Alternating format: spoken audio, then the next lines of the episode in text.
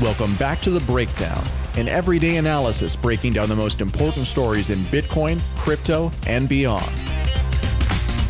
This episode is sponsored by Bitstamp and Crypto.com. The Breakdown is produced and distributed by Coindesk. And now, here's your host, NLW.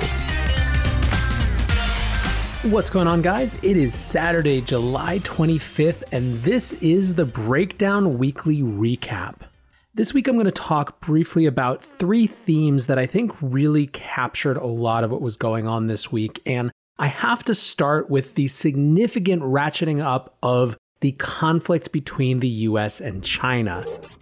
It started on Monday with the US's announcement that China would need to close its consulate in Houston, accusing them of espionage and fraud.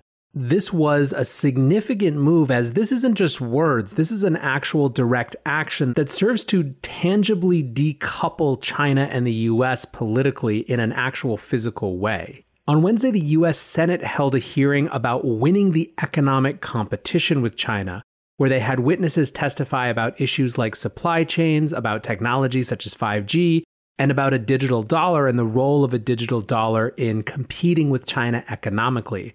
In fact, earlier this week, I said that there had been something of a shift potentially in the debate around a digital dollar, where if it becomes a more strategic geopolitical issue, you can expect to have that project accelerated in a big way. And in either case, holding aside the specific example of the digital dollar, the fact that the Senate is having a hearing all about winning the economic competition with China is notable. On Friday, China responded to the Houston consulate closure by forcing the US to close one of its consulates in Chengdu. Importantly, this isn't being just seen as a war of words. In a Wall Street Journal article titled US Stocks Slide as China Tensions Flare, one analyst said, quote, Today's act by China is seen as an actual political retaliation as opposed to the typical verbal scuffles that had been going on part of the reason that they may have felt compelled to actually act in a more tangible way was the speech given by Secretary of State Mike Pompeo called Communist China and the Free World's Future. In the speech, he called President Xi a quote, true believer in a bankrupt totalitarian ideology. He said that the CCP, quote, fears the Chinese people's honest opinions more than any foe. And he said, We are now decades into America not responding to Chinese aggression. I think to get a full sense of just how aggressive this language is, you have to listen to this two minute clip. Next year marks half a century since Dr. Kissinger's secret mission to China, and the 50th anniversary of President Nixon's trip isn't too far away in 2022. You know, the world was much different then we imagined engagement with China would produce a future with bright promise of comity and cooperation. But today, today we're all still wearing masks and watching the pandemic's body count rise because the CCP failed in its promises to the world. We're reading every morning new headlines of repression in Hong Kong and in Xinjiang. We're seeing staggering statistics of Chinese trade abuses that cost American jobs and strike enormous blows to the economies all across America, including here in Southern California. And we're watching a Chinese military that grows stronger and stronger and indeed more menacing. I'll echo the questions ringing in the hearts and minds of Americans from here in California to my home state of Kansas and beyond. What do the American people have to show now, 50 years on, from engagement with China? Did the theories of our leaders that proposed uh, Chinese evolution towards freedom and democracy prove to be true? Is this China's definition of a win win situation? And indeed, centrally, uh, from Secretary of State's perspective, is America safer? Do we have a greater likelihood of peace for ourselves and peace for the generations which will follow us? Look, we, we have to admit a hard truth. We must admit a hard truth that should guide us in the years and decades to come. That if we want to have a free 21st century and not the Chinese century of which Xi Jinping dreams, the old paradigm of blind engagement with China simply won't get it done. We must not continue it, and we must not return to it.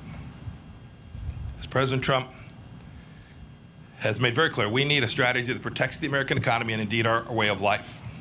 The free world must triumph over this new tyranny. So there it is.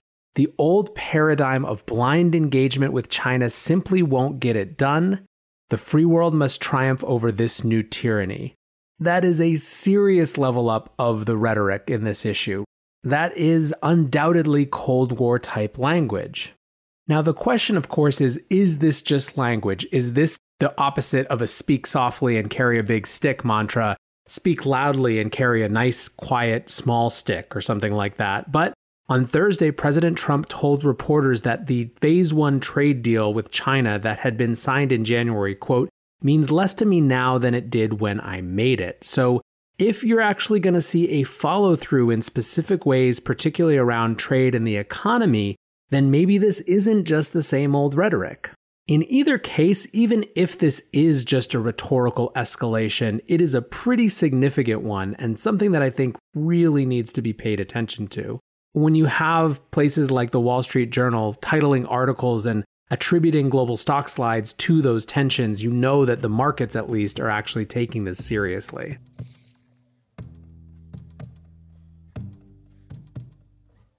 Bitstamp is the original global cryptocurrency exchange. Since 2011, Bitstamp has been the preferred exchange for serious traders and investors, trusted by over 4 million customers, including top financial institutions. Bitstamp is built on professional grade trading technology. Their platform is powered by a NASDAQ matching engine, and their APIs are recognized as the best in the industry. Download the Bitstamp app from the App Store or Google Play, or visit bitstamp.net slash pro to learn more and start trading today.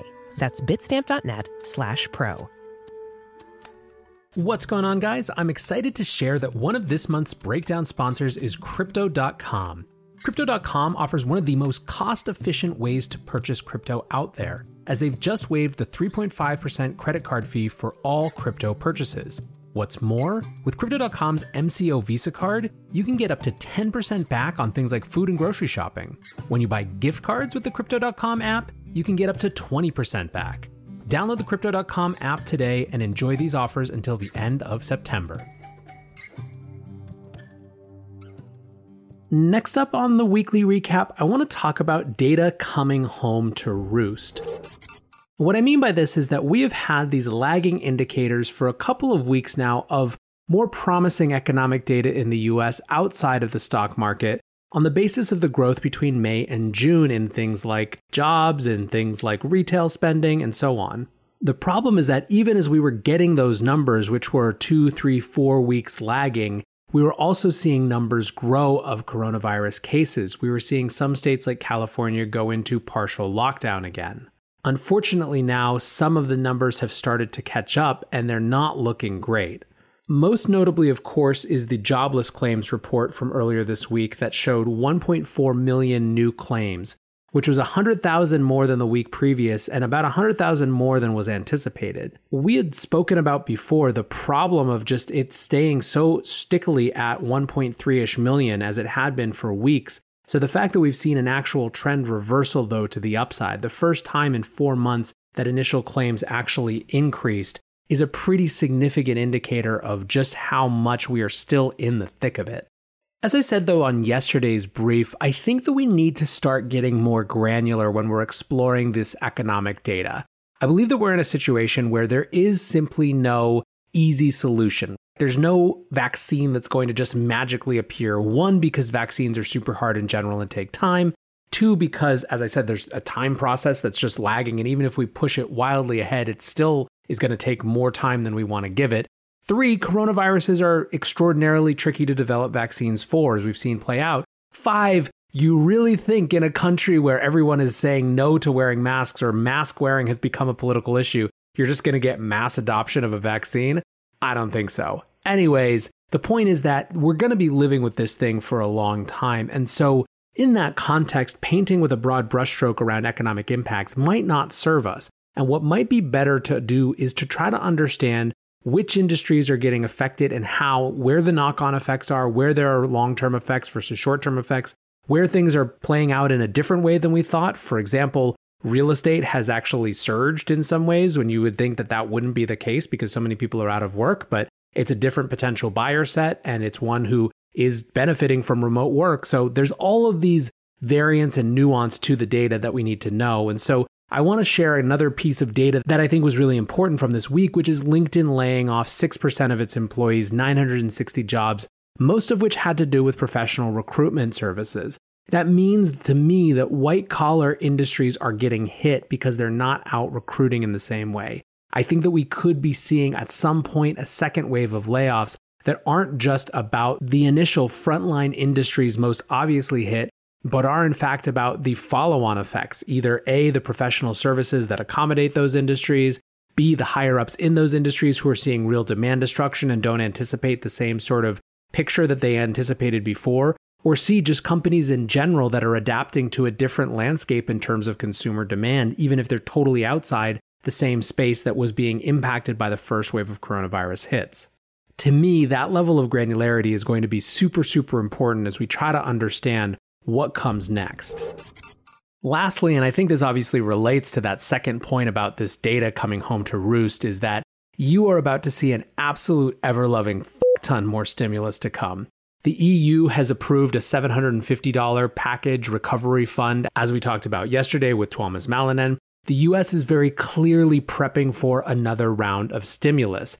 And there's an urgency to get it sorted out quickly because this $600 per week benefit that so many people have been enjoying is coming to a close, and a lot of people are scared looking at that.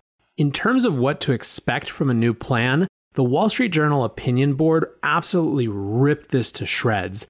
They wrote As Washington debates how many more trillions of dollars to borrow and spend, we are in a familiar political spot.